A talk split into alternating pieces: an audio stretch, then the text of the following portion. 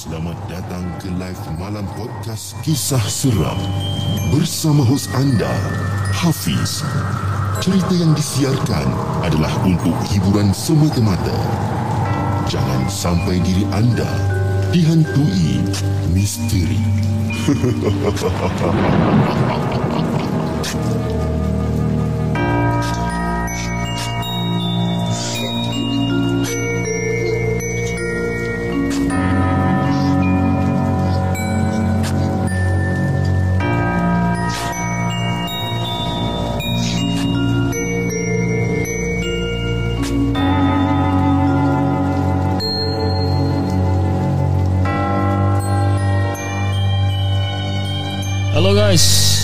Assalamualaikum.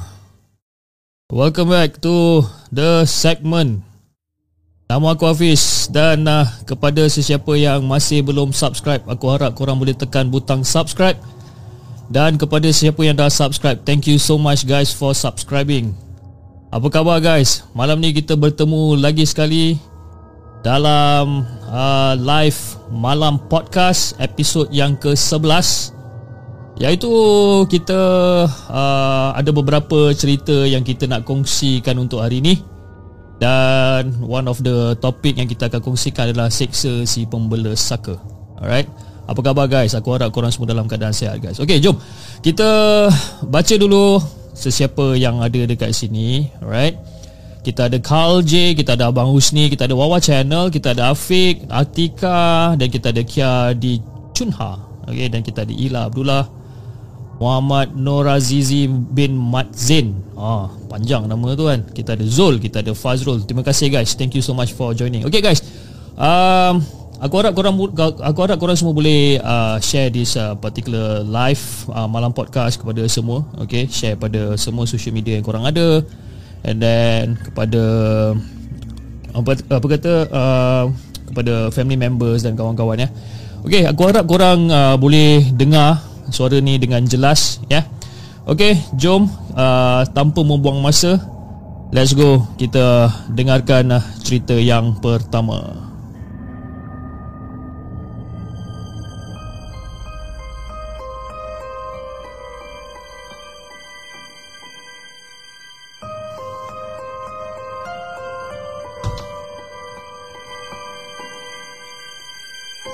Adakah anda bersedia untuk mendengar kisah seram yang mungkin menghantui anda?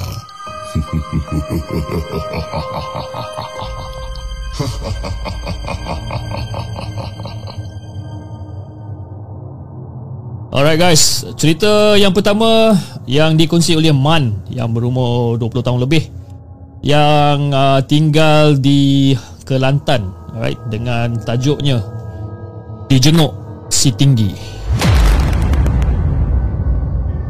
Assalamualaikum Abang Hafiz. Waalaikumsalam warahmatullahi. Okey, saya ada satu kisah yang uh, masih bermain-main di fikiran saya sehingga hari ini. Kisah ini berlaku semasa saya masih kecil, sekolah rendah, tapi saya tak berapa nak ingat sangat umur saya berapa time tu. Jadi ada ada satu hari ni, saya dan adik-beradik saya tidur di rumah datuk. Rumah datuk saya tidak jauh daripada rumah saya. Jadi nak dijadikan cerita, benda ni berlaku semasa saya sedang tidur. Dan kami tidur di ruang tamu, dan di hujung ruang tamu ada tingkap rumah lama. Jadi nak di, nak dijadikan gambaran, tingkap tu yang orang kata cermin yang boleh tengok di luar rumah. Jadi masa saya tidur tu, saya terjaga dan terlihat dalam uh, terlihat di cermin hujung tu. Jadi bila saya terlihat uh, cermin hujung tu, saya masa tu saya nampak ada seseorang yang sedang mengendap ke dalam rumah. Jadi wajah benda tu menyerupai seseorang daripada keluarga saya. Tapi masa tu saya tak terfikir benda-benda mistik ni. Ya, saya tak berapa nak percaya sangat. Jadi wajah dia tak adalah buruk seperti sesetengah cerita seram yang pernah saya dengar sebelum ni. Jadi mula-mula saya ingat sepupu saya uh, sepupu saya yang saja-saja nak takutkan saya. Tapi saya tak adalah tanya, dan saya pun tak ada nak ceritakan kepada sesiapa pada kejadian ni. Jadi bila dah meningkat dewasa ni, saya rasa takkan sepupu saya sanggup nak buat macam tu, keluar rumah malam-malam semata-mata nak takutkan saya. Jadi sebenarnya Abang Hafiz, saya nak bagi tahu yang rumah nenek saya ni tinggi. Rumah nenek saya ni tinggi macam rumah orang dulu-dulu. Jadi kalau rumah saya ni tinggi macam rumah orang dulu-dulu, jadi kalau dekat luar tu memang takkan ada siapa-siapa yang dapat menjenguk ke dalam rumah. Jadi apa yang membuatkan saya sangka sepupu saya yang sengaja buat tu, sebab petang tu kami ada bermain kaki buluh. Ha, saya pun tak tahu apa nama permainan tu, tapi kaki buluh ni macam kita akan panjat dekat atas buluh tu dan kita akan berjalan menggunakan buluh, ya. Jadi kalau nak difikirkan logik, kalau pakai kaki buluh tu, memanglah kita boleh tengok orang dekat dalam melalui tingkap. Tapi nak dijadikan cerita, masa malam tu, lepas kami semua dah bermain kaki buluh, kaki buluh tu kami memang letak dekat depan bahagian rumah. Jadi persoalan dia sekarang, bila saya dah meningkat dewasa, saya fikir, siapakah yang jenguk saya pada malam tu?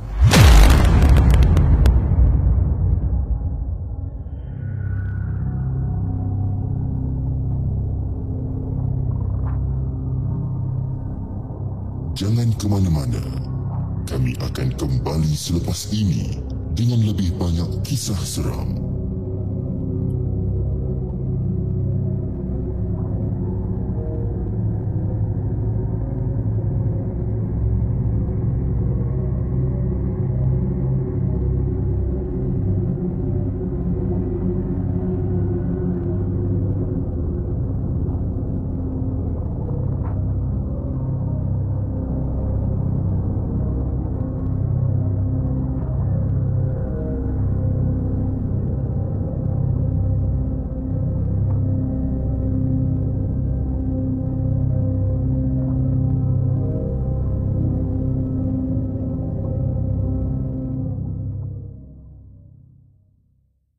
So guys, itu dia cerita yang pendek daripada Man yang berumur dua puluh tahun lebih, yang berasal daripada Kelantan, okey, yang membawa cerita tentang dijenguk oleh seseorang ataupun sesuatu.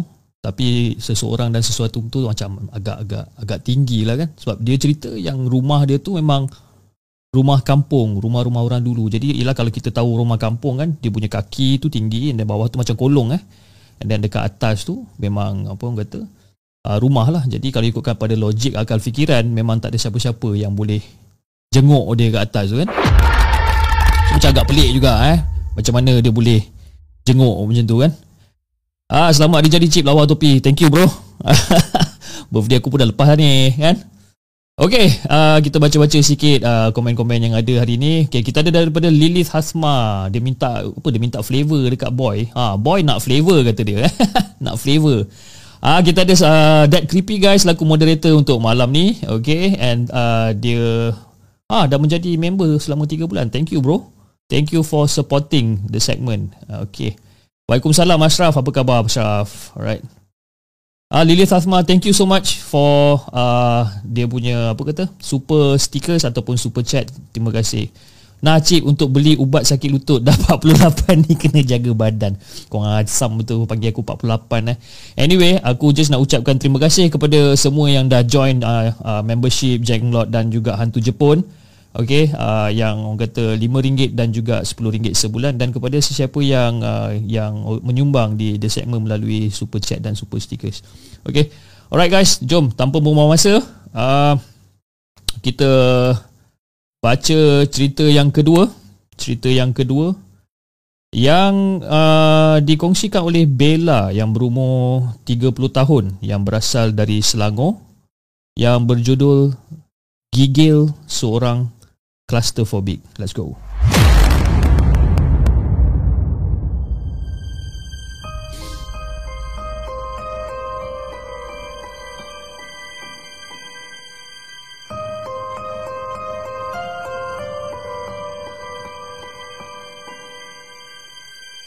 Adakah anda bersedia untuk mendengar kisah seram yang mungkin menghantui anda?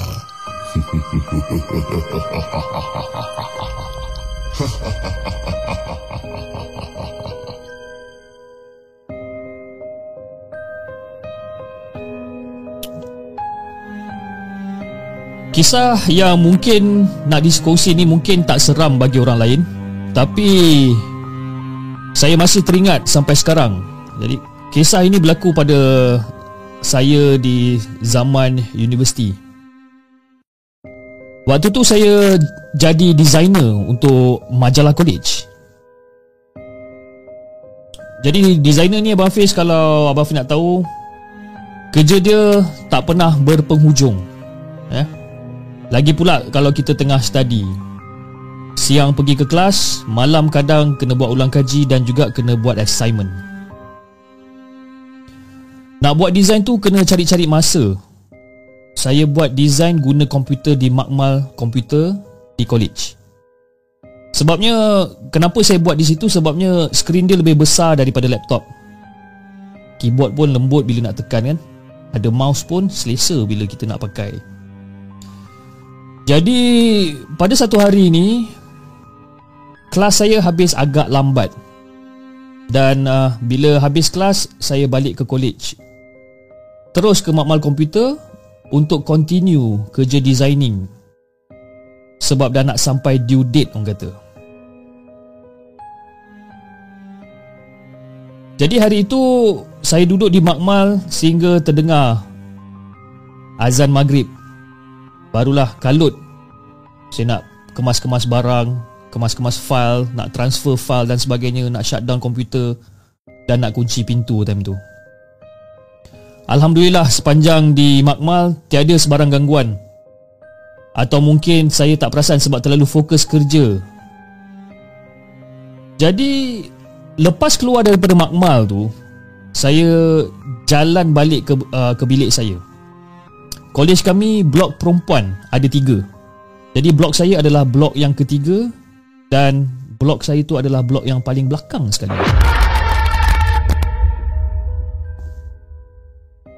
So basically saya akan pass by dua blok depan untuk saya nak sampai ke blok saya.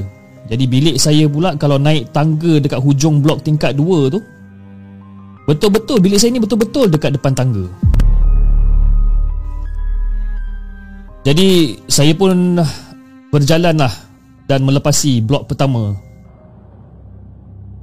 blok kedua dan saya pun sampailah blok ketiga.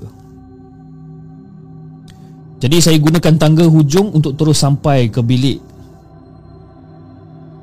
Jadi saya pun naiklah ke tingkat dua dan saya cuba untuk masukkan kunci, tapi kunci tu tak boleh masuk. Saya pandang nombor kat pintu dan saya macam agak panik. Dekat nombor tu ada tulis sekali nama blok, dan nama blok yang tertulis di pintu tu adalah blok yang depan sekali.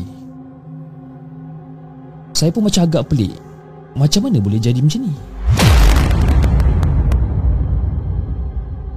Sebab Abang Hafiz, saya dah yakin yang saya dah pass by dua blok untuk sampai ke blok ketiga. Jadi saya turun semula dan jalanlah lagi pergi ke blok ketiga.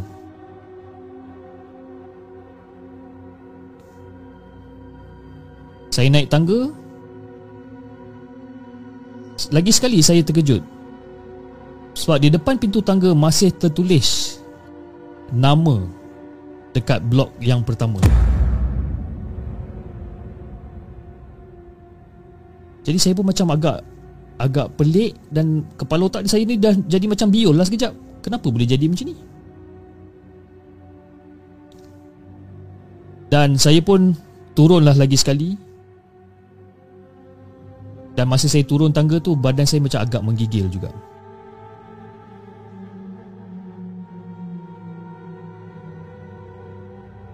Jadi bila masa saya turun tu, azan maghrib tadi pun dah habis. And semua orang pun dah naik bilik. Bawah dah kosong, dah sunyi. Langit dah semakin gelap. Saya cuba naik lagi sekali ke blok tiga. Tapi kali ni saya guna tangga tengah, iaitu tangga utama.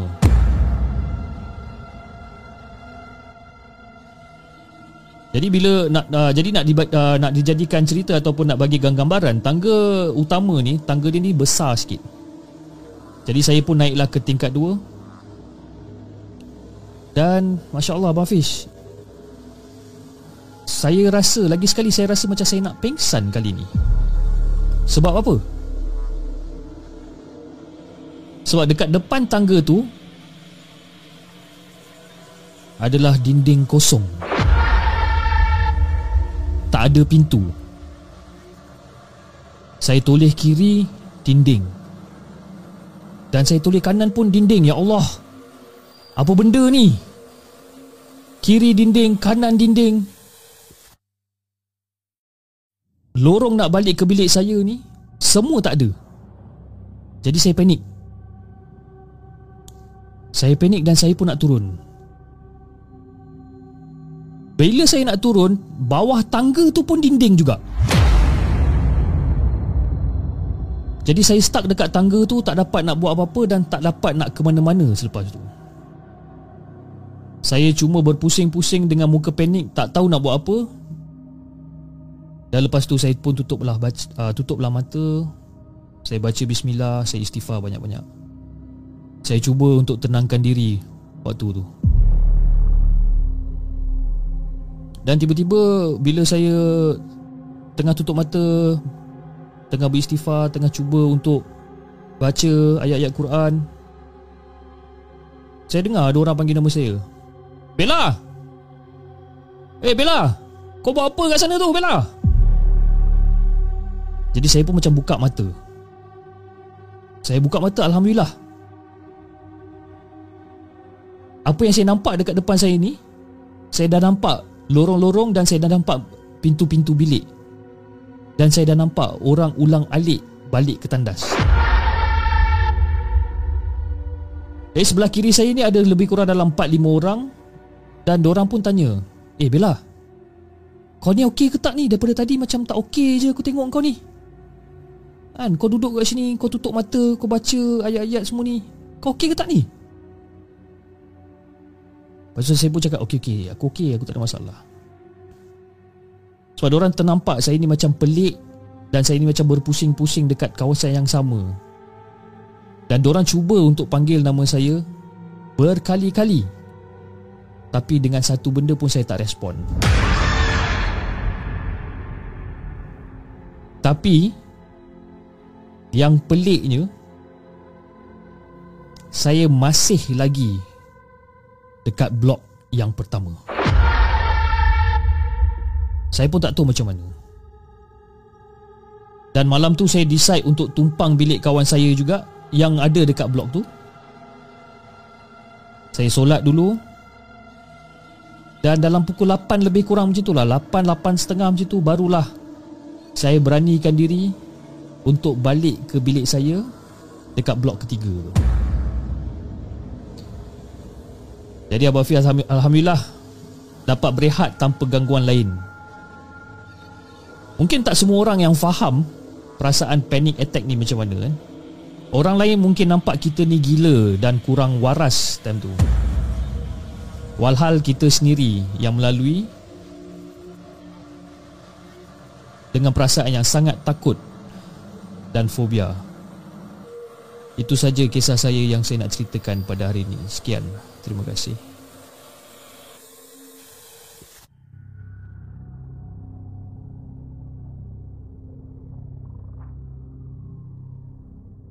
Jangan ke mana-mana. Kami akan kembali selepas ini dengan lebih banyak kisah seram.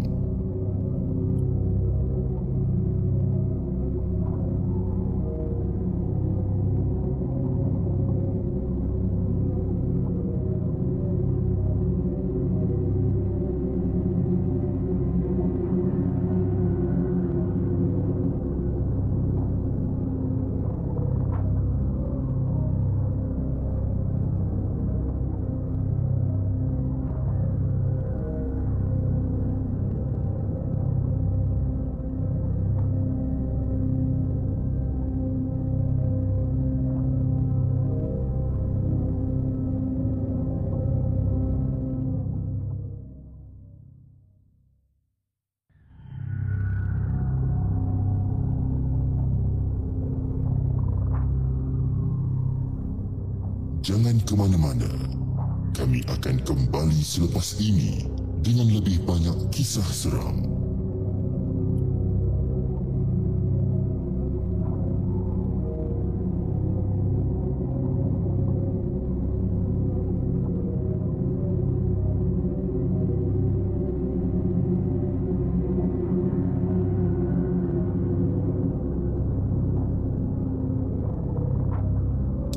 Hello guys, welcome back, welcome back, welcome back. Alright, so itulah dia cerita daripada Bella yang menceritakan tentang pengalaman dia, ya, yang nak balik daripada daripada makmal komputer sangkut, eh, nak balik ke blok tiga tapi berkali-kali sangkut di blok satu dan blok dua dan tak jumpa apa-apa kan, agak kesian juga eh.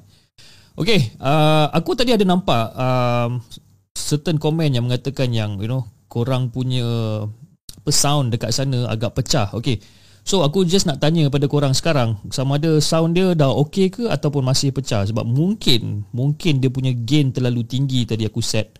So aku tak sure sama ada okay ke tak on on, on that particular side. Sebab dekat dekat dekat side aku everything seems to be okay, seems to be normal. Tapi uh, korang mungkin boleh komen dekat chat box untuk bagi tahu aku sama ada okey ke tak okey suara ni eh. Ha, suara ni dah cukup dah cukup seksi ke belum? Dah cukup seksi, aduh. Ngarut betul lah. Ha, bunyi okey, alright. Aku rasa okey je, seksi sound tu dia. Biasalah kan, kita menggunakan equipment yang baru. Jadi uh, uh, masih orang kata masih cuba untuk menjinakkan diri untuk kawal benda ni. Jadi agak agak payah jugalah kan. Jadi uh, orang kata korang punya feedback tu sangat-sangatlah dialu-alukan sebenarnya kan. Dah sedap sound macam makan shell out. Tu dia Nur Azah, dah sedap dah sound macam makan shell out. Okay, alright, kita ada Hanif Selamat selaku moder- uh, moderator pula dah. Moderator dan kita ada Spectre Dan uh, dan juga Margarita sebagai moderator. Okay, so all my awesome moderator malam ni ada empat-empat orang. Okay, kita takkan lantik moderator yang baru buat masa sekarang. Okey, cukuplah sekadar empat orang. Uh, these are all my my right hand people yang yang orang kata akan akan kawal sesi uh, chat untuk malam ni. Suara tak kena dengan muka apa baru ni. Suara tak kena dengan muka. Handsome apa muka ni? Kan? Aduh yai. Okey.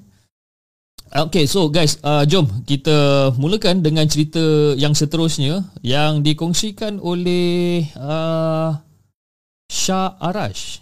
Shah Arash yang berumur tiga puluh tahun, yang berasal dari Kuala Lumpur, yang bertajuk Larian Makhluk Misteri.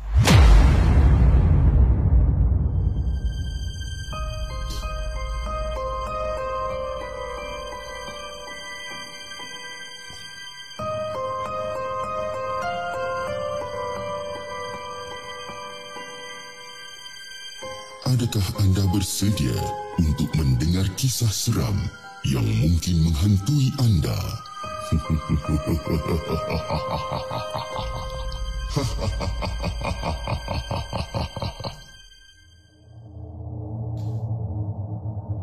Assalamualaikum Hafiz, The Segment. Waalaikumsalam. Nama saya Shah Arash. Hari ini saya nak ceritakan pengalaman seram arwah abang saya di Taman Medan, Petaling Jaya. Cerita ni agak ringkas tapi boleh tahan seram jugalah nak dijadikan ceritanya. Saya tak berapa nak ingat latar belakang waktu tu. Jadi tapi saya rasa hal ni terjadi pada tahun dua ribu enam ataupun uh, dua ribu tujuh. Dan umur saya pula lebih kurang dalam lingkungan sebelas atau dua belas tahun macam tu. Jadi kami stay di salah satu rumah di flat di Taman Medan dan kami menghuni di tingkat enam. Tapi Abang Hafiz, saya kalau boleh saya tak nak sebutlah nama flat tu. Okey, cerita dia macam ni. Abang saya ni dia seorang remaja peramah yang ramai kawan. Abang selalu lepak dengan kawan-kawan dan akan balik rumah pada belah malam. Jadi satu hari tu macam biasa abang balik malam. Lepas kami makan apa semua tu, saya pun masuk bilik untuk tidur. Dan abang saya ni main telefon di ruang tamu. Jadi untuk pengetahuan Hafiz dan juga penonton-penonton The Segment, abang saya ni memang suka sangat tidur dekat ruang tamu. Sejuk agaknya.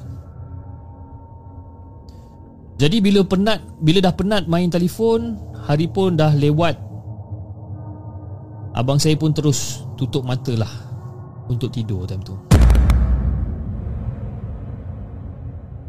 Jadi baru je nak masuk ke alam mimpi, kata abang, baru je nak masuk ke alam mimpi, tiba-tiba abang saya terdengar ada bunyi orang berlari-lari, macam orang gila berlari-lari dekat hallway tu. Jadi abang saya ni dia bukannya takut, tapi dia rasa marah sebab bunyi berlari-lari tu ganggu tidur dia. Jadi abang saya pun keluar rumah dalam keadaan bengang. Ish, siapa pula kacau tidur aku ni? Aduh, eh, bengang betul lah. Tak ada benda lain agaknya. Jadi abang abang saya pun buka lah pintu rumah tu. Dan dia, bila dia tengok kiri dan kanan, tak ada orang pun dekat luar rumah tu.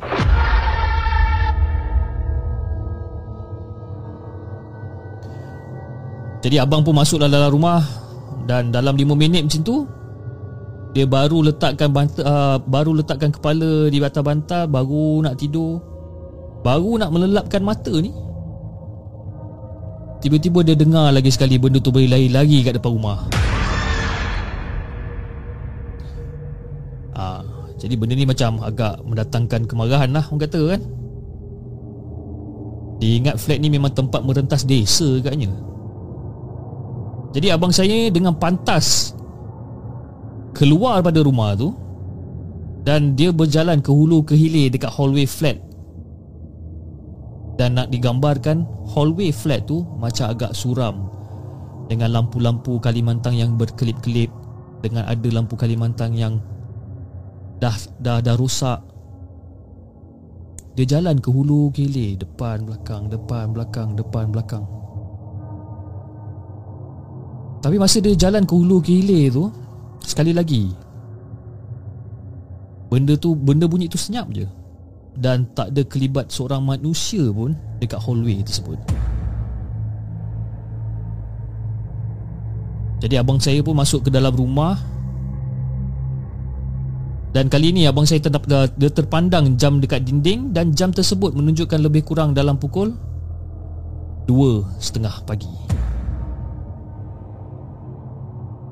Jadi ni macam tak boleh jadi ni.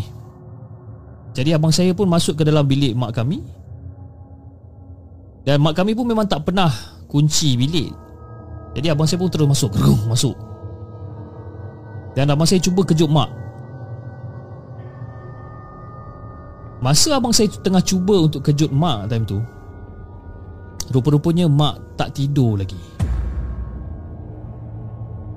Jadi abang pun cakap lah dekat mak, uh, Mak Mak tak dengar ke orang lari-lari kat luar tadi, dekat hallway tadi? Bising ke, orang nak tidur pun susah. Mak dengar tak? Jadi mak saya uh, Jadi mak saya pun menjawab dekat abang saya,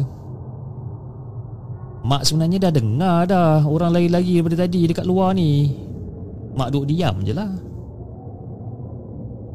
Mak pun takut juga. Jadi mak pun tunggulah kau masuk bilik untuk temankan mak. Mak takut ni sebenarnya ni. Rupa-rupanya mak kami memang dah ketakutan dari awal lagi. Jadi untuk pengetahuan Abang Hafiz dan juga penonton-penonton The Segment, bilik mak saya ni betul-betul dekat tepi hallway. Jadi bilik mak saya ada tingkap, sebelah pada tingkap tu adalah koridor ataupun hallway. Jadi pada keesokan harinya, saya terdengar perbualan abang dan mak saya mengenai peristiwa makhluk yang berlari-lari ni. Tapi saya pun buat endah tak endah sangat masa tu kan. Jadi lepas tu saya pun teruslah pergi ke rumah kawan perempuan saya yang berada dekat tingkat bawah. Saya stay dekat tingkat enam, kawan saya stay dekat tingkat lima. Nama kawan saya, nama kawan perempuan saya tu Fiza. Masa tengah syok borak-borak dengan Fiza ni, mak dia pula macam tengah kusyuk, tengah buat cekodok pisang. Tiba-tiba abang Fiza keluar dari bilik dan matanya agak merah dan nadanya yang sedikit marah time tu.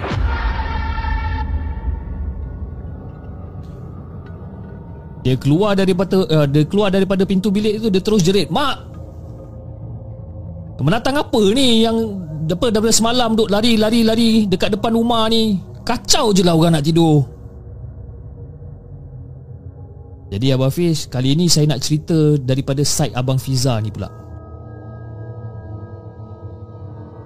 Jadi Abang Fiza ni cerita masa pagi-pagi buta tu, dia ada dengar orang berlari-lari dan gelak-gelak dekat hallway tingkat lima. Jadi nak, di- nak dijadikan gambaran, flat kami ni ada tiga laluan tangga. Satu tangga di hujung sebelah kanan, satu tangga dekat hujung sebelah kiri, dan ada tangga dekat tengah-tengah bangunan, dan lift pun ada dekat bahagian tengah juga. Tangga bahagian tengah tu memang gelap gelita bang, dan bak kata orang putih, creepy as hell kata. Okey, jadi masa abang Fiza ni dengar bunyi orang berlari, dia keluar rumah untuk cari bunyi tu. Tapi bila every time dia keluar rumah, bunyi tu hilang. Tapi bukan tu je bang, bunyi tu beralih ke tingkat enam pula. Seolah-olah macam bunyi tu bergile-gile daripada tingkat lima ke tingkat enam, tingkat lima ke tingkat enam. Jadi si Abang Fiza ni pun tanpa membuang masa, dia pergi naik tangga bahagian tengah yang gelap gila tu, dan dia pun pergilah jenguk dekat tingkat enam. Masa lalu dekat tangga bahagian tingkat tengah tu tadi, memang bulu roma dia memang meremang, seolah-olah ada yang merenung dia di sebalik kegelapan tu.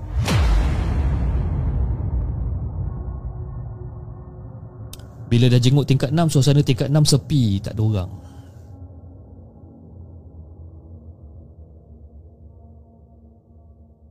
Tiba-tiba bunyi orang berlari tu dia beralih ke tingkat tujuh pula.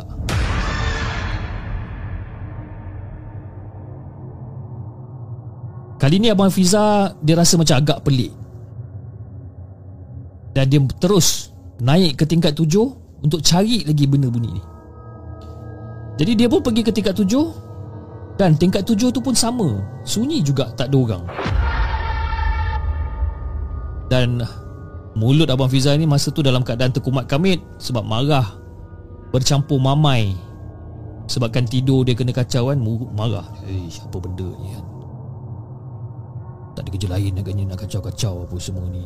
Nak tidur pun susah, siapalah main-main tengah-tengah malam buta ni, apa ke benda lah. Jadi dia pun turunlah balik ke tingkat lima untuk balik ke rumah. Jadi masa dia sampai dekat depan pintu rumah, dia pun cuba untuk pulas tombol pintu rumah tu, dan kali ini dia terdengar ada bunyi benda berlari-lari secara beramai-ramai dekat tingkat empat pula.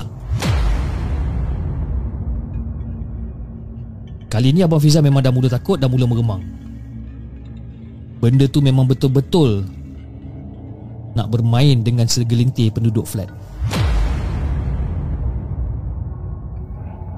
Jadi Abang Fiza ni dah sedar yang benda tu sebenarnya bukan manusia. Jadi tunggu apa lagi? Lari masuk ke rumah, tarik selimut lah jawabnya. Jadi bunyi orang yang berlari ni semakin lama semakin kuat, semakin lama semakin galak, dan dia terpaksa Dan terpaksa si Abang Fiza ni duduk diam sampailah ke subuh.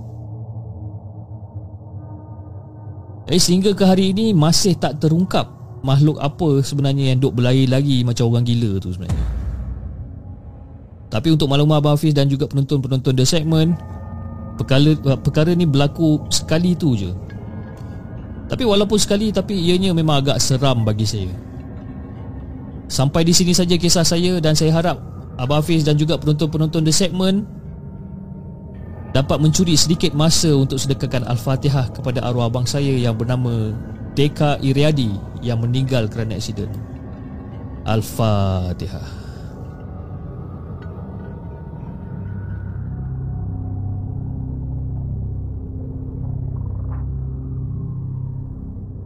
Jangan ke mana-mana.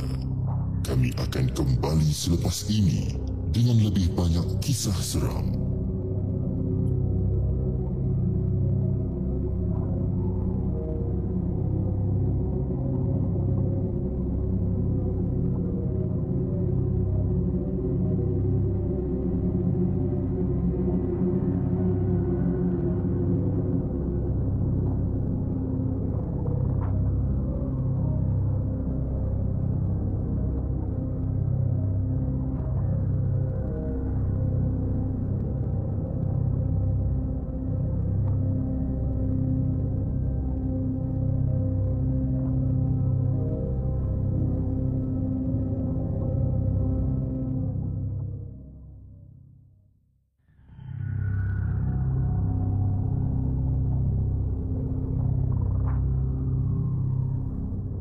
Jangan ke mana-mana. Kami akan kembali selepas ini dengan lebih banyak kisah seram.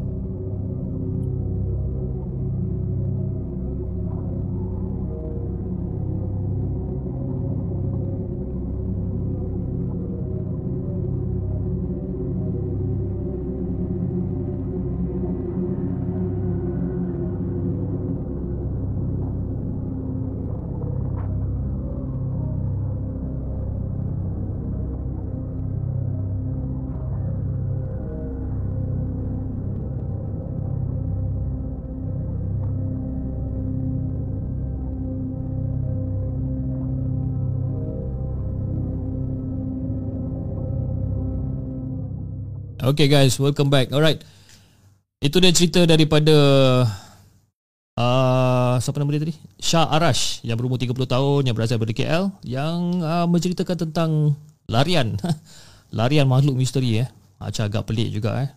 Tapi benda tu berlaku pada satu malam sajalah kan. Dia Yelah kalau kena kat aku macam agak cuak agak kan. Benda bunyi Benda-benda bunyi berlari-lari kat depan rumah kan, kat tepi rumah kan. Macam agak cuak jugalah eh. Okay, uh, jom kita baca sedikit komen. Aku aku ada perhati juga you know, di bahagian-bahagian chat ni tiba-tiba kita macam ada perbalahan sedikit dengan uh, dengan penonton-penonton yang lain uh, tentang Mayday ataupun tentang body shaming dan sebagainya. Okay, aku just nak tekankan kembali di sini, you know, uh, the, dekat dalam The Segment ni kita adalah satu family yang sangat besar, right? Family yang sangat besar dan uh, bagi aku is about time untuk kita respect each other. You know, tak kisahlah umur korang berapa, muda ke tua dan sebagainya, kita kita respect each other. And then you know, kalau kalau rasa macam tak berapa nak suka sangat dengan dengan dengan siaran di uh, Live uh, Malam Podcast, then mungkin you know, mungkin you guys need to do something about it. You know, kita kita tak nak orang kata macam bergaduh-gaduh, you know, bertekak mulut dan sebagainya. It's not nice lah guys, it's not nice. Okay, kita pun sama-sama dah besar kan. Jadi hopefully everyone seems to be okay eh. Kita tengok pun uh, Uh, orang kata uh, perbalahan tu macam agak agak agak cool down sikit buat masa sekarang ni, okay? But then we still have our moderators to to kawal for now, okay? So hopefully, hopefully you guys can be chill, you know, and just just enjoy the show, guys. You know, just enjoy the show, and then you know, sebab yalah, aku bercerita kat sini, korang bergaduh kat sana, then buat apa kan? Macam tak seronok macam tu kan? Ha, betul tak? Okay, alright guys, uh, cerita yang seterusnya aku ingin berkongsikan cerita dengan uh, korang semua tentang uh, cerita yang dikisah, uh, cerita yang diceritakan oleh uh, siapa nama dia ni ya? Kejap eh oleh Cik Intan. Oh, Cik Intan. Cik Intan yang berumur tiga puluh dua tahun, yang berasal dari Negeri Sembilan, dan tajuk cerita dia uh, tajuk cerita dia ni bagi aku macam agak agak agak lain macam sikit eh. Okey, tajuk ceritanya adalah Seksa Si Pembela Saka.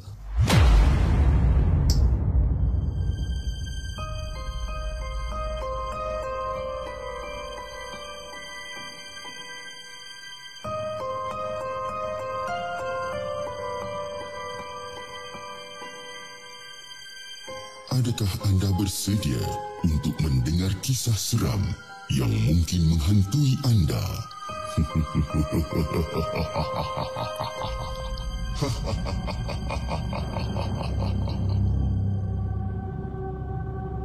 Assalamualaikum Abang Hafiz. Waalaikumsalam warahmatullahi.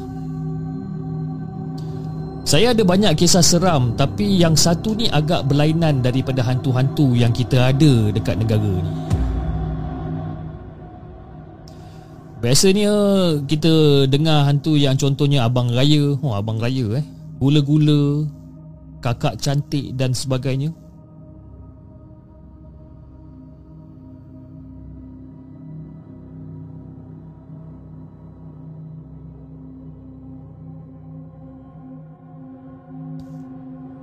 Tapi yang ni lagi rare. Kenapa rare? Sebab nama dia tak boleh sebut bang. Kalau kita sebut nama dia, dia datang.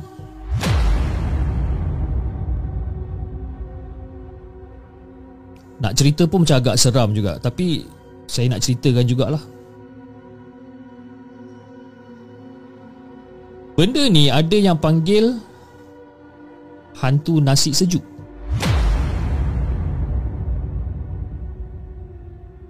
Tapi nama sebenar hantu ni saya tak berani nak beritahu.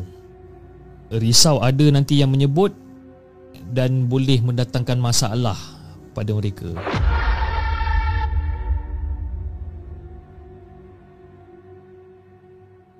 Kisah ni bermula masa atau dah janam macam itulah. Tahun penghujung sembilan belas sembilan puluhan. Ini adalah kerana seorang pakcik ni jadi untuk Jadi untuk makluman semua, anak Felda. Jadi untuk makluman semua, saya ni ada di simpang nak menghala. Jadi nak dijadikan pakcik ni jatuh sakit untuk mendapatkan rawat. Seminggu jugalah pakcik ni dekat ward. Dia koma. Jadi dalam keadaan koma tu, doktor mendapati dia kekurangan darah.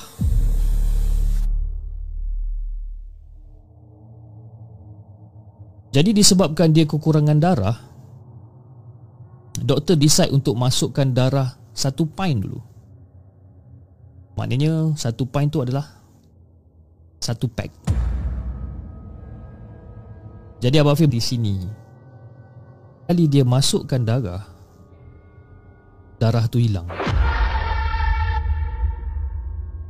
Dan selama seminggu itulah doktor telah masuk dekat dalam pakcik yang yang jatuh sakit tu tadi. Tapi keputusan darah darah cukup. Jadi ia sebenarnya menimbulkan tanda tanya kepada bahagian perubatan. Akhirnya doktor bagi keputusan untuk bawa pakcik ni balik. Maka pakcik ni dibawa balik ke rumah ubat.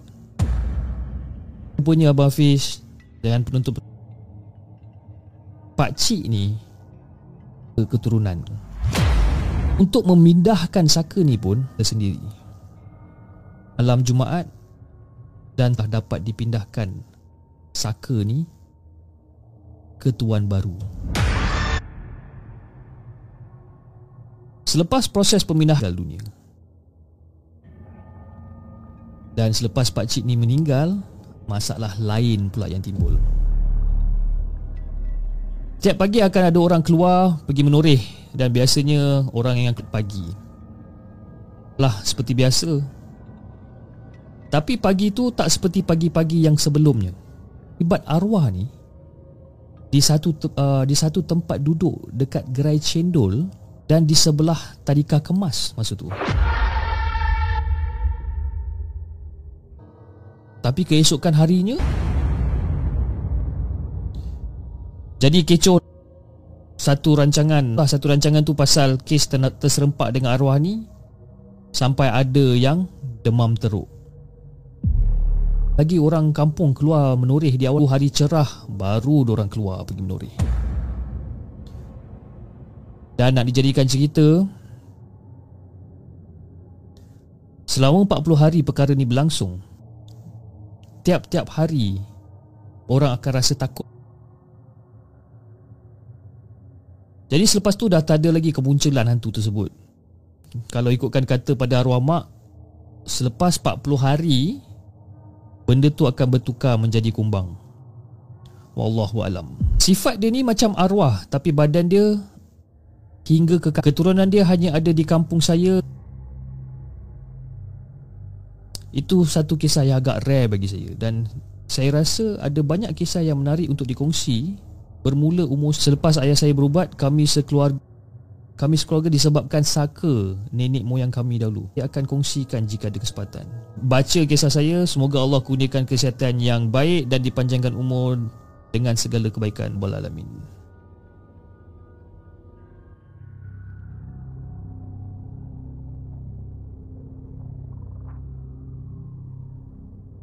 Jangan ke mana-mana. Kami akan kembali selepas ini dengan lebih banyak kisah seram.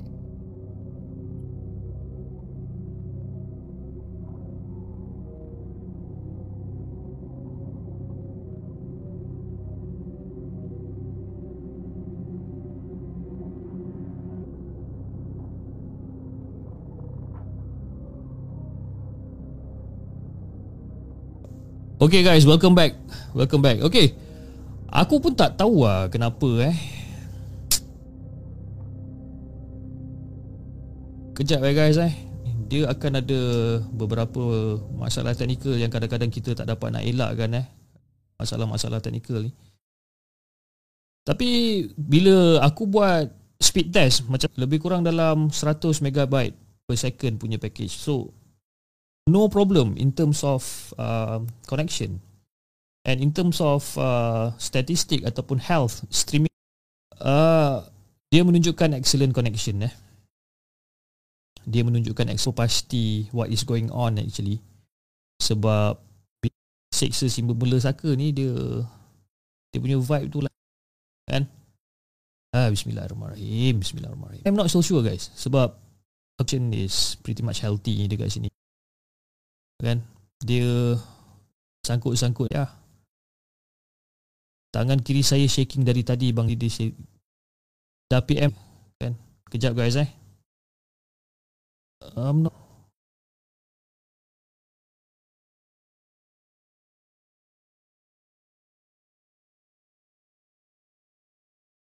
Ada beberapa orang kawan you know yang menyatakan you know uh, connection lagging dan sebagainya. Okay guys, tunggu kejap eh guys eh. Aku cuba untuk tukar the connection sekejap. So hopefully korang masih berada dekat sini. Okay, aku cuba untuk tukar connection dia yang kita tengok macam mana.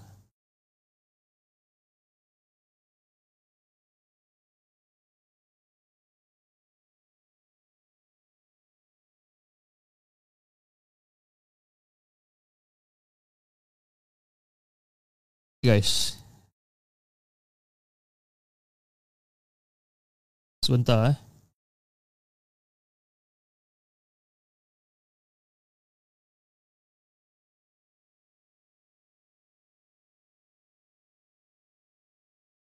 Hopefully korang okay sekarang ni, okay tak connection sekarang ni? Ataupun korang masih nampak sedikit lagging dan sebagainya? So as of right now, uh, aku rasa macam okay. I'm not so sure, but insyaAllah okey lah kot eh. Ah, pening. Now okey cik, macam dah okey, alright. Macam dah okey. Aku, aku aku aku tak sure, aku tak sure kenapa, sebab connection semua everything seems to be okay, seems to be fine. Um, the the console everything seems to be okay. Alright, aku ada beberapa soalan ataupun beberapa orang yang macam agak concern apa benda yang aku tengokkan tadi. So macam macam macam macam korang tahu di di di bahagian di bahagian sini ataupun di bahagian depan ni. So uh, it's basically uh, dia adalah uh, tingkap, okay? Di di sini adalah tingkap, dan uh, di belakang tingkap tersebut adalah uh, halaman rumah, okay? Halaman rumah. Dan uh, di belakang halaman rumah tu uh, ada, kira halaman rumah belakang tu ada lorong, ada lorong kecil eh. Jadi dia rumah aku, lorong kecil, and then dia ada rumah someone else lah. Jadi di rumah someone else tu dia ada satu pokok mangga yang besar, right? Satu pokok mangga yang sangat besar kat belakang tu. Ah uh, Aku tak ada nampak apa-apa, cuma macam korang tahu uh, bilik aku ni memang aku tak ada pasang kipas dan sebagainya. So aku just pasang aircon je lah. And bila aku pasang aircon, uh, dia punya aircon tu memang menghala ke aku je. Alright, kira memang takkan ada angin dekat bahagian langsir tu lah. Okay, tak ada bahagian angin di langsir tu. Tapi cuma uh, bila aku menceritakan tentang gangguan tadi tu, ataupun ceritakan tentang seksa, kejap guys eh, ceritakan seksa si pembela saka tadi tu, bila aku menceritakan uh, ceritakan tentang tu, aku terasa macam ada someone tengah uh, memerhatikan aku eh. Jadi that's the reason why aku tengok. Dan uh, keadaan langsir tu pun macam tak berapa nak betul sangat macam apa yang aku buat sebelum ni kan. Jadi yeah, I think something somewhere yang tak berapa nak berkenan aku nak bercerita dan sebagainya. Kan? Hai, macam-macam. Aku, so as of right now, apa yang aku buat, uh, aku pasangkan aku punya bukur, eh? wangi-wangian supaya, ya benda tu tak suka nak benda-benda wangi macam tu kan. So, ya, yeah, aku pasangkan bukur macam ni. Kan? Kalau korang nampak bukur ni, so hopefully tak ada lagi lah gangguan-gangguan ni. Baca-baca sikit please, InsyaAllah. Okay, aku baca-baca dalam hati eh. InsyaAllah tak ada apalah kot eh. Kita just nak bercerita kan. Kita tak kacau siapa-siapa eh. Kita just nak bercerita. Okay. Huh, lain macam malam ni. Serius lain macam. Aku nak teruskan lagi ni kan. Aku ada lagi satu, dua, lagi tiga cerita yang aku nak share dengan korang ni kan, sebelum kita call it a day lah kan. Basically something's there. Okay, just buat tak tahu je cip. Ya, memang aku tengah buat tak tahu je. ha, Ada gak horn dalam bilik ni, kacau betul. Itulah, sangit tangan kiri aku ni. Allah, basically semuanya okay after this. Right, okay, jom. Ah, tanpa membuang masa, jom kita dengarkan cerita yang seterusnya yang dikongsi oleh dia yang berumur dua puluh enam tahun yang berasal daripada Tangkak, Johor. Okey. Dan tajuk cerita untuk uh, daripada dia malam ni adalah gangguan langs gangguan langsui belaan.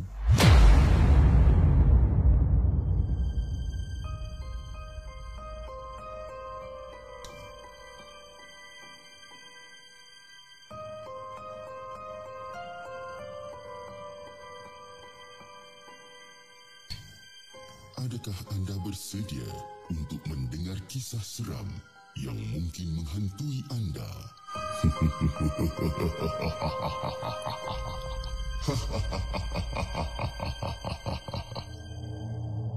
Assalamualaikum Abang Hafiz dan selamat malam. Waalaikumsalam warahmatullahi. Saya rasa terpanggil untuk berkongsi kisah seram yang saya alami pada tahun dua ribu lima. Dan waktu tu saya berusia uh, lebih kurang dalam sepuluh sebelas tahun macam tu. Jadi kejadian ni berlaku di kampung belah ayah saya. Dan waktu tu nenek dan atuk saya masih ada lagi eh? Jadi saya selalu tinggal bersama nenek dan atuk sebab ramai pakcik-makcik yang dah berkahwin dan dah duduk jauh-jauh eh? Yang bujang pun kerja jauh. Jadi dekat kampung bila hujung minggu waktu cuti, uh, waktu cuti memang agak sunyi lah. Memang tak ada orang dekat kampung. Tinggallah kami bertiga. Kalau ada saudara mara datang, memang meriah, memang meriah gila time tu. Tapi pada waktu tu, nak dijadikan cerita, tak ada siapa yang balik dekat kampung. Jadi pada waktu malam menjelang, macam biasa, saya memang akan tidur di bilik maksu saya, di mana waktu tu dia masih bujang dan bekerja di K L. Dan Pada waktu tu dia tak dapat nak balik kampung masa, masa, masa waktu tu. Jadi disebabkan saya dah penat ikut nenek berkebun belakang rumah dan bersihkan belakang rumah waktu tu, jadi pada hari tu saya terlelap awal hari tu. Saya ada terjaga buat kali pertama dan saya kalih ke sebelah kanan nenek. Saya kalih ke sebelah kanan, nenek ada temankan saya tidur waktu tu. Jadi nak dijadikan cerita, memang agak jarang sebenarnya.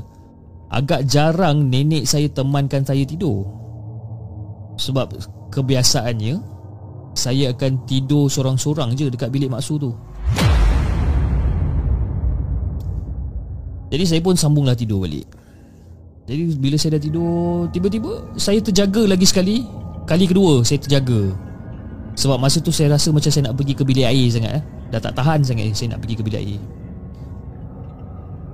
Jadi saya pun buka mata saya dan saya pandang, saya kali pandangan saya ke, ke arah belah, belah, belah tepi ni, saya nampak nenek saya tengah tidur. Dalam hati saya ni memang saya nak kejutkan nenek saya ni kan, tapi macam macam tak sampai hati pula saya nak kejutkan nenek saya ni kan. Dalam uh, keadaan dalam bilik waktu tu cuma bertemankan lampu tidur yang agak terang, dan saya masih mampu melihat di sekeliling bilik dengan agak jelas masa tu.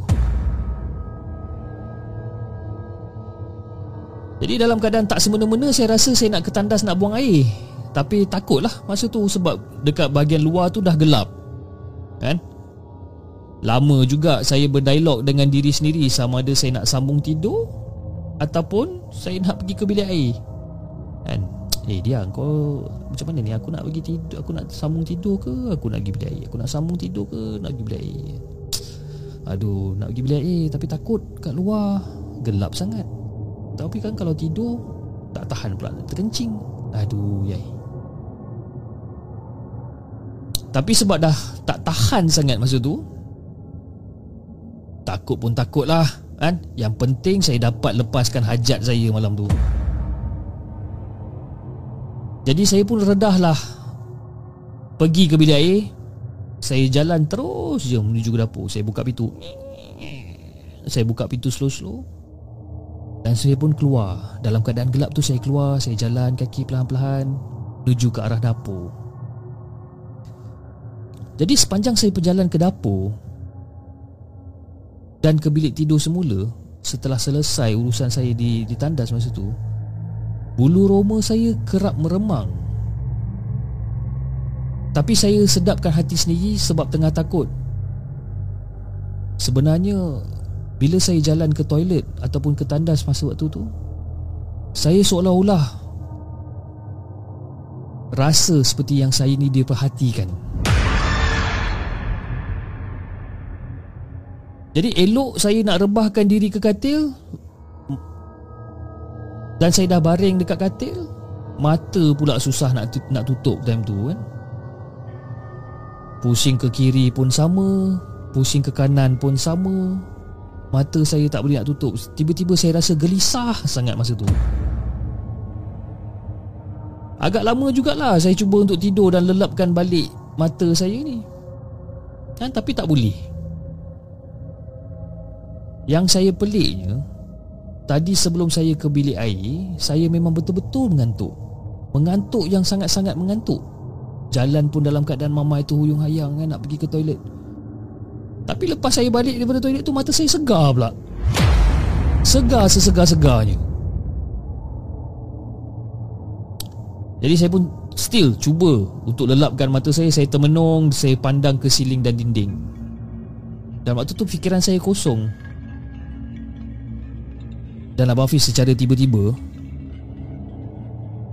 naluri saya ni seolah-olah berkata kat saya, suruh saya pandang ke tikar. Dia, cuba kau pandang tingkap. Cuba tengok dekat tingkap. Pandanglah sekejap dekat tingkap tu. Tak ada apa. Cuba pandang dekat tingkap. Saya seolah-olah rasa macam ada orang yang cakap dekat saya ni, suruh saya pandang ke tingkap. Perasaan saya ni, perasaan ni memang susah saya nak lawan. Sampai saya sendiri pelik kenapa saya rasa nak sangat pandang dekat tepi tingkap tu, dekat dekat arah tingkap bilik tu kan. Tingkap bilik ni pula betul-betul berhadapan dengan katil. Maksudnya posisi saya dengan nenek saya tidur pada waktu tu berdepan dengan tingkap. Kan? Tapi yelah, saya tengah pandang ke siling, pandang ke dinding, saya tak nak pandang ke tingkap. Dia pandanglah tingkap tu. Bukannya lama pun, pandang sekejap je. Naluri saya tetap push saya untuk pandang ke tingkap ni. Jadi macam okey lah, whatever lah. Saya pun pandanglah ke tingkap. Saya beranikan diri, saya pandang ke tingkap. Jadi Abang Hafiz, bila saya pandang je ke arah tingkap tu, saya terkedu dan saya terkaku masa tu. Apa yang saya nampak dekat tingkap tu adalah satu wajah yang amat menakutkan yang sedang perhatikan saya di tingkap. Mata dia terbeliak besar berwarna merah, mulut yang besar berdarah serta taring yang panjang sangat masa tu. Nauzubillah bang, rupa dia memang menakutkan sangat. Cerita-cerita hantu dekat filem tu semua tak real dan tipu. Apa yang saya nampak adalah lima kali ganda lebih menyeramkan, sampai saya pun tak tahu nak gambarkan macam mana dekat Abang Hafiz sekarang ni. Pada awalnya saya tak percaya apa benda yang saya nampak dan saya cuba untuk sedapkan hati. Aku mamai ni. Aku mamai ni, aku mengantuk ni, aku tak tahu ni. Ah, ini semua bayangan ni. Ni ah benda tak betul lah. Ah, tak ada tak ada tak ada benda-benda mengarut dia. Tak ada benda, tak ada benda. Tapi tak semena-mena benda yang saya nampak tu makin lama makin dekat ke arah muka saya. Muka dia ke arah tingkap seolah-olah minta saya lihat dia dengan lebih jelas lagi sebagai bukti yang itu adalah dia. Dengan muka yang marah merenung tajam ke arah saya. Kali ni saya ibarat dikunci. Kerongkong saya tersekat-sekat masa tu. Saya tak mampu nak keluarkan suara. Apa yang saya boleh buat masa tu, saya boleh menjeling je ke arah nenek. Dan nenek masa tu tengah tidur lena. Saya panik, saya berpeluh. Tapi kesejukan serta saya menggigil masa tu. Saya sempat pandang ke arah tingkap tu balik. Dan bila saya pandang ke arah tingkap tu, benda tu masih merenung saya masa tu. Saya cuba baca ayat kursi, tapi saya rasa seperti saya ni dicekik. Bismillahirrahmanirrahim. Allahu Allahu la ilaha illahu huwal hayyul qayyum. Saya takbir dalam hati saya berkali-kali sekuat tenaga saya, walaupun cuma dalam hati. Sedikit demi sedikit, pelahan-pelahan, saya rasa seperti saya dilepaskan sehingga saya boleh bergerak semula. Lepas saya dah boleh bergerak semula tu, saya pun peluklah nenek saya. Saya selubungkan diri saya dengan selimut dan saya tidur sampai keesokan harinya. Dan saya pada waktu tu memang saya demam seminggu jugalah disebabkan benda tu. Ataupun kepada Abang Hafiz dan penonton-penonton The Segment, yang paling tepat adalah langsui. Jadi setelah umur saya dua puluh satu tahun, barulah saya buka cerita dan kongsi dengan pakcik dan ayah saya, sebab mereka memang arif tentang benda-benda ni. Sebenarnya atuk saya lebih arif dan juga pakar mengubat orang, tapi saya rasa takut kena marah. Tapi saya takut rasa kena marah dengan atuk kalau saya ceritakan. Jadi saya diamkan dirilah pasal hal ni sampailah saya dewasa. Rupanya apa yang saya nampak tu adalah langsui kepunyaan orang kampung tu juga. Waktu tu tuan dia mungkin tak ada, jadi benda ni waktu tu mungkin tuan dia tak ada, jadi benda ni akan merayau dan mungkin dia lapar time tu.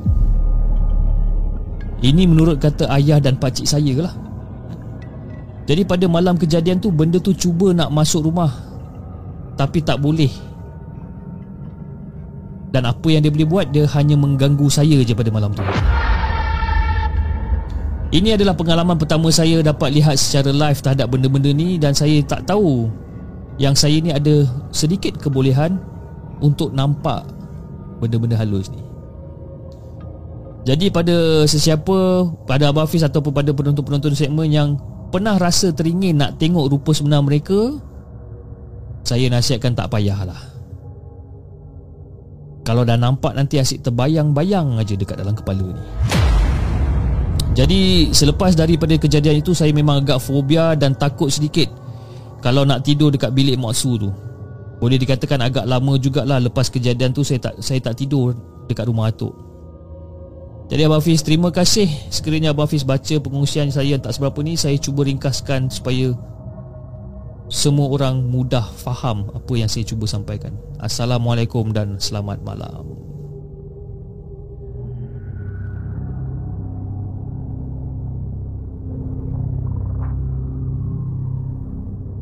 Jangan ke mana-mana.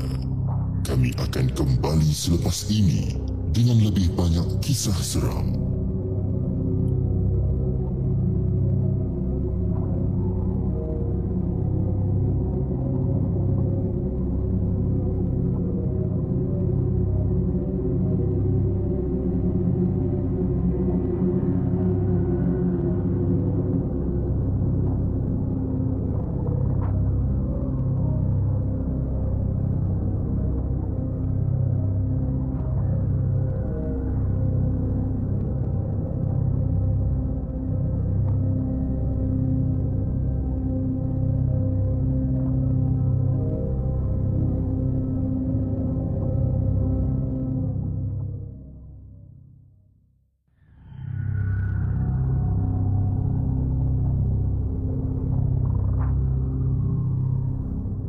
Jangan ke mana-mana. Kami akan kembali selepas ini dengan lebih banyak kisah seram.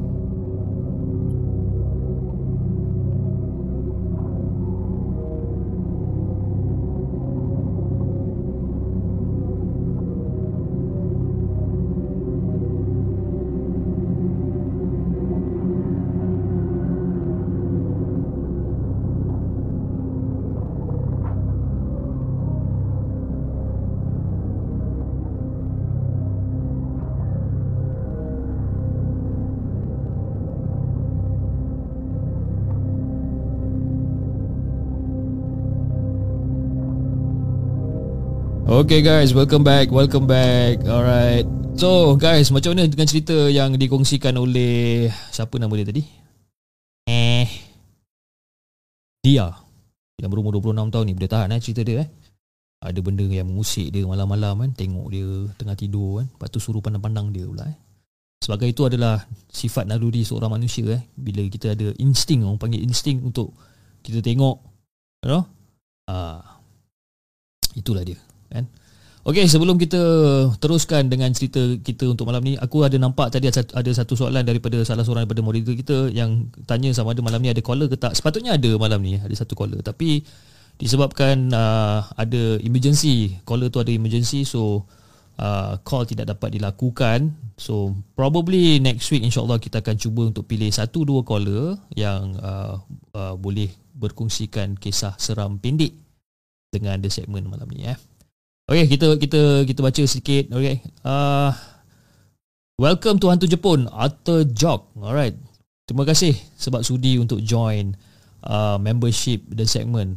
Okay, Hantu Jepun sepuluh ringgit sebulan. Thank you so much bro, thank you so much. Okay, uh, kita ada ramai lah malam ni eh. Tapi kita punya views lebih, malam ni lebih kurang dalam seratus enam puluh orang. Tak tak tak macam yang seperti biasa. Seperti biasa kita ada view dalam dua ratus tiga ratus orang kan. Cuma malam ni mungkin sedikit.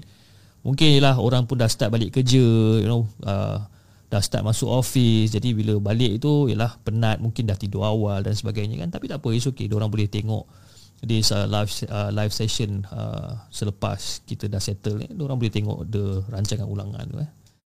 Ah, ah tadi abang Hanif cakap apa? Lawa pula tengok topi merah Liverpool jadi oren.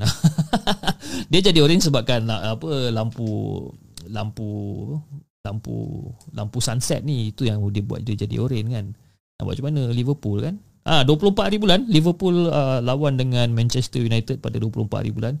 So kita tengoklah siapa yang menang dan siapa yang kalah.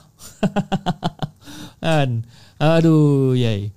Cip dah order topi baru, betul. Uh, macam apa yang si uh, Hanif cakap, you know, aku ni memang gila topi. Jadi uh, Abang Husni, Abang Husni Husin dia adalah penjual topi, dan bila dia dekat dalam Discord dia selalu menjual-jual topi dan juga jam-jam G-Shock. Okay, kepada siapa yang ingin membeli topi dan juga jam-jam G-Shock, korang boleh join kita punya apa Discord channel. Aku akan uh, minta uh, the moderator untuk tinggalkan link Discord di sini untuk korang boleh join the Discord channel, uh, the segment Discord. Maknanya sekarang ni kita ada lebih kurang dalam, kejap eh kita tengok kita ada berapa orang sekarang ni.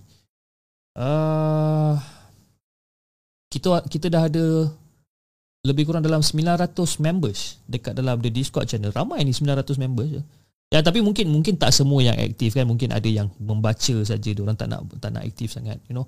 Tapi boleh dikatakan most of the people dekat sini memang agak aktif uh, di Discord, you know, berborak macam-macam. Diorang kongsi resipi makanan, resipi masakan, diorang kongsi gambar-gambar apa gambar-gambar diorang makan. Macam-macam lah kat sini kan. Cerita pasal bola, dengar lagu, ada berita-berita terkini, ha, macam-macam. Eh, kepada siapa yang masih belum join Discord, okay, uh, nanti moderator akan tinggalkan link uh, Discord. Okay, Spectre Dan dah tinggalkan link uh, untuk join Discord. Aku akan pinkan message ni, okay, dan korang boleh join and just have fun, right? Just have fun dekat dalam ni.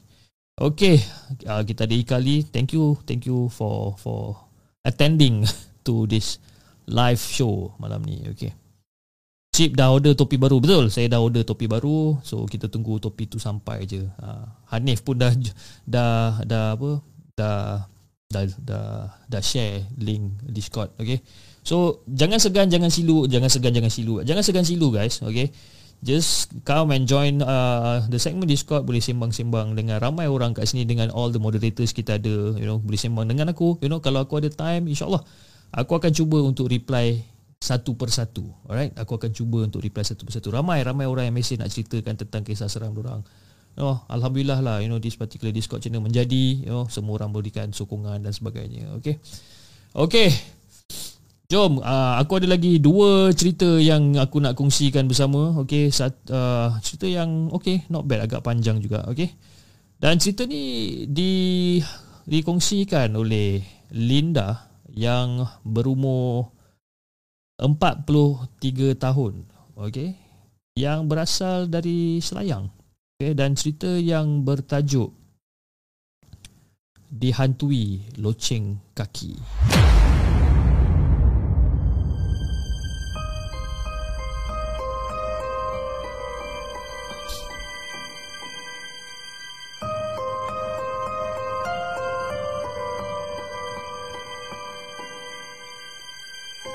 Adakah anda bersedia untuk mendengar kisah seram yang mungkin menghantui anda?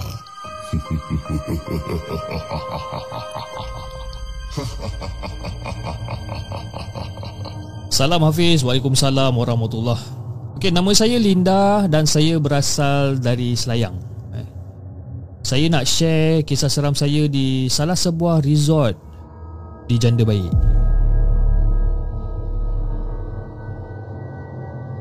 Kisah ini berlaku pada tahun dua ribu lima belas sewaktu syarikat tempat saya bekerja, iaitu sebuah bank tempatan, menjalankan aktiviti team building, dan lokasi yang dipilih kali ini adalah Janda Baik. Dan uh, dan outing tersebut uh, selama dua hari satu malam. Jadi jumlah kami agak ramai, dalam enam puluh orang. Dan kami bergerak dengan dua bas dari H Q di Kuala Lumpur seawal jam lapan pagi. Sepanjang perjalanan tak ada apa yang berlaku, dan sesampainya kami di resort tersebut, kami terus letak-letak barang dan sebagainya, dan kami terus mulakan aktiviti yang telah disediakan oleh syarikat. Jadi sepanjang sesi pertama tu memang tak ada apa sangatlah yang berlaku kan masa tu. Waktu siang lagi time tu. Jadi mengikut jadual, selepas makan tengah hari, kami akan diberikan kunci bilik untuk check in dan berehat seketika sebelum aktiviti sebelah petangnya pula. Jadi partner bilik saya ni adalah Kak Su, dan bilik kami seingat saya agak jauh ke belakang masa tu. Jadi sepanjang perjalanan menuju ke bilik saya, saya mematikan keadaan sekeliling untuk nak tengoklah siapa lagi yang berjiran dengan bilik kami ni. Saya pun jalan, saya tengok kiri, tengok kanan, tengok bilik-bilik semua, tengoklah siapalah jiran-jiran kita orang ni kan. Siapalah jiran saya dengan Kak Su ni kan. Saya jalan-jalan, tapi nak dijadikan cerita, tempat tu memang agak sunyi walaupun baru jam dua petang. Jadi sesampai je uh, dekat depan pintu bilik, dan Kak Su yang buka pintu bilik tu sambil memberi salam. Dia buka pintu, "Assalamualaikum." Jadi kami pun masuklah ke ruang bilik tu. Macam memang agak selesa pis, memang agak selesa dengan dua katil single bed bersebelahan. Jadi saya pun tak cerita banyak. Saya pun biasalah bila kita masuk bilik hotel ke ataupun bilik resort ke apa, kita akan periksa bilik tu.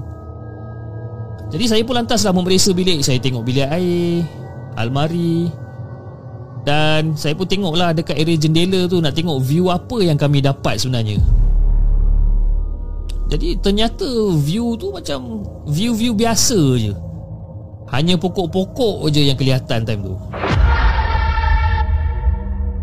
Jadi saya pun bercakap dengan Kak Su, Kak Su um, jomlah kita unpack barang, and then kita mandi-mandi dulu ke apa kan, bersih-bersihkan diri, kita solat apa semua, dan barulah kita turun baliklah dekat dekat hotel lobby. Boleh tak Kak Su?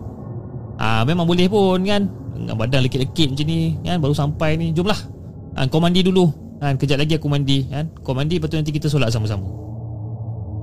Jadi kami pun lepas membersihkan diri, kami pun solat ya? Dan lepas dah settle semua solat semua tu, kami kembalilah semula ke lobi hotel untuk aktiviti yang seterusnya. Jadi selesai aktiviti petang, kami semua baliklah ke bilik untuk acara yang dinanti-nantikan oleh semua peserta pada hari itu, iaitu acara dinner. Dan acara dinner ni macam biasalah, semua orang memang akan tunggu benda ni, sebab yalah dinner mesti sedap-sedap kan. Jadi sewaktu dinner ni, kami telah diarahkan setiap kumpulan untuk melakukan persembahan yang mana kami telah berlatih selama ni. So perasaan waktu tu memang semua orang tengah enjoy lah kan? Tengah enjoy, sporting, support antara satu sama lain kan. Dengan setiap orang yang buat persembahan, kita memang akan support kan, have fun orang kata. Jadi lepas dinner dah settle, persembahan semua dah settle, selesai acara tu lebih kurang dalam pukul dua belas malam, lebih kurang dalam pukul dua belas lebih macam tu lah. Tapi ada juga macam biasalah, memang akan ada dari antara kami ni yang masih nak lepak-lepak kan, chill out orang kata. Bukannya selalu dapat keluar ramai-ramai macam ni. Jadi bila kita dapat lepak-lepak tu, macam biasalah dengan office mate daripada negeri lain pun ambil peluang, kita pun borak-borak, you know, catch time apa, kira catch up with each other apa semua kan. Tapi malam tu saya dengan Kak Su ni macam terus nak balik ke bilik dengan beberapa kawan yang lain yang yang tinggal di bilik berdekatan. Sebab ialah daripada pagi pukul lapan tu kita dah gerak buat aktiviti apa semua, tak sempat nak rehat apa semua. Jadi badan kami rasa penat, letih. Jadi kami nak balik bilik, kami nak berehat. Jadi bila sampai di bilik, Kak Su terus membersihkan diri dan bagi tahu saya yang dia terus nak tidur sebab dia penat sangat masa tu. Dia pesan kalau nak tidur nanti jangan tutup lampu bilik air, dan T V tu biar je dia terbuka masa tu kan. "Lina, kau jangan tutup lah lampu bilik air nanti. Ha, yang T V ni pun biar terbuka je kan. Akak tak nak kau tutup lampu ke apa, biar je." Eh, masa tu saya pun tak, tak orang kata tak tak tanya banyak sangat lah dengan Kak Su ni kan. Saya pun turutkan je lah apa permintaan dia ni, jangan tutup lampu bilik air, jangan tutup T V, biarkan je terbuka. Tiba-tiba saya terdengar di luar macam kawan-kawan saya ni semua macam baru balik dan gelak-gelak, ya, tengah berborak-borak dengan gelak-gelak. Jadi saya pun decide untuk keluar dengan tengok apa yang berlaku sebenarnya. Nak dijadikan cerita, sebenarnya saya ni tak adalah rasa mengantuk sangat dan saya pun nak berborak-borak lah juga. Tapi sebabkan keadaan dekat situ yang sunyi dan macam tak berapa nak happening sangat macam resort-resort yang lain, jadi saya pun tak jadilah nak lepak-lepak. So lepas saya cakap good night dekat kawan-kawan saya yang duduk dekat berhampiran dekat situ, kami pun masuklah ke bilik masing-masing. Saya ni pula kalau jenis kalau tidur dekat uh, tempat baru memang ada rasa susah nak tidur. Sebab itu saya layan je tengok T V kan. Saya baring kat katil, saya layan tengok T V. Duk tukar, tukar, tukar channel T V tu, daripada satu channel ke satu channel, daripada sports tukar kepada cerita kartun, tukar kepada cerita movie. Saya duk tukar, tukar, tukar. Tapi suara suara ataupun volume T V tu tak adalah kuat sangat. Sebab ialah saya hormat pada Kak Su yang tengah sibuk ataupun tengah sedap layan mimpi dia time tu kan. Jadi lampu bilik saya ni saya malapkan sedikit. Sebab lampu tu dia macam menggunakan tombol untuk malapkan dia kan. Jadi kita kita apa saya malapkan sedikit dan saya pun teruslah menonton T V. Tengah sedap saya tengah tengok T V time tu, tiba-tiba saya terdengar macam ada bunyi loceng kaki time tu. Kecing, kecing, kecing.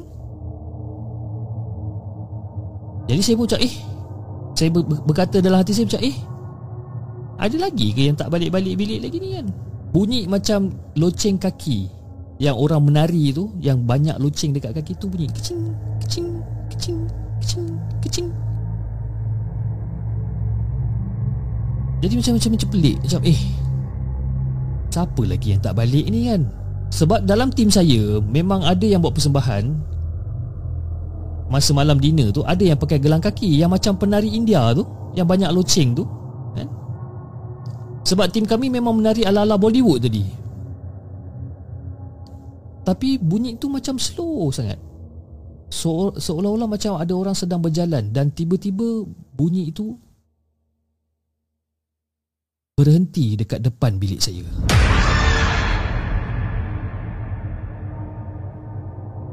Yang pasti depan bilik saya bukan tim saya, bukan tim yang sama dengan saya buat persembahan tadi. Dan last kali tadi memang bilik depan saya tu dah masuk bilik. Orang yang da, uh, bilik dekat depan saya tu memang dah masuk bilik. Masa ni saya dah rasa seram dan saya terus terdetik di hati. Saya pun berkata dalam hati saya macam, "Eh, aku tak kacau kau. Tolonglah jangan kacau aku. Please. Aku tak kacau kau. Please jangan kacau aku." Lepas saya lepas je saya terdetik cakap macam tu, saya terdengar lagi bunyi loceng kaki tu. Tapi kali ni bunyi loceng kaki tu seolah-olah macam dah beredar daripada depan pintu bilik saya. Saya pun apa lagi, terus tarik selimut dan paksa diri untuk tidur. Sambil tu saya cuba ingat balik bunyi tu, dan ya, bunyi tu memang jelas macam orang pakai gelang kaki penari tu. Sebab waktu tu suasana memang dah sunyi, jadi bunyi tu memang sangat jelas dekat telinga saya. Lepas tu saya dah tak sedar dan tahu-tahu dah pagi. Jadi esok pagi tu saya pun berceritalah dengan Kak Su, dan pasti Kak Su memang tak dengar ataupun tak sedar apa-apa pun masa tu. Jadi waktu sarapan tu agak kecoh lah juga bila Kak Su buka cerita pada yang lain, kata malam tadi saya kena kacau. Jadi kawan-kawan saya yang lain pun semua sibuklah datang ke meja kami dan nak dengar cerita saya. Ada juga tim yang lain Ada juga tim yang lain cerita rasa seram, rasa diperhatikan bila berada dalam bilik masing-masing. Jadi Hafiz, itulah kisah seram saya yang saya nak kongsikan. Dan sampai sekarang kalau saya ceritakan kisah ni, saya boleh rasa ataupun saya boleh dengar bunyi jelas, bunyi loceng kaki tu. Sekian, saya harap cerita saya ni boleh dikongsikan dengan di segmen dan para penonton terhibur dengan kisah seram saya ni. Sekian, terima kasih.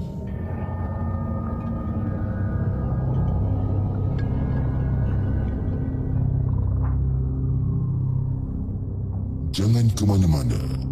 Kami akan kembali selepas ini dengan lebih banyak kisah seram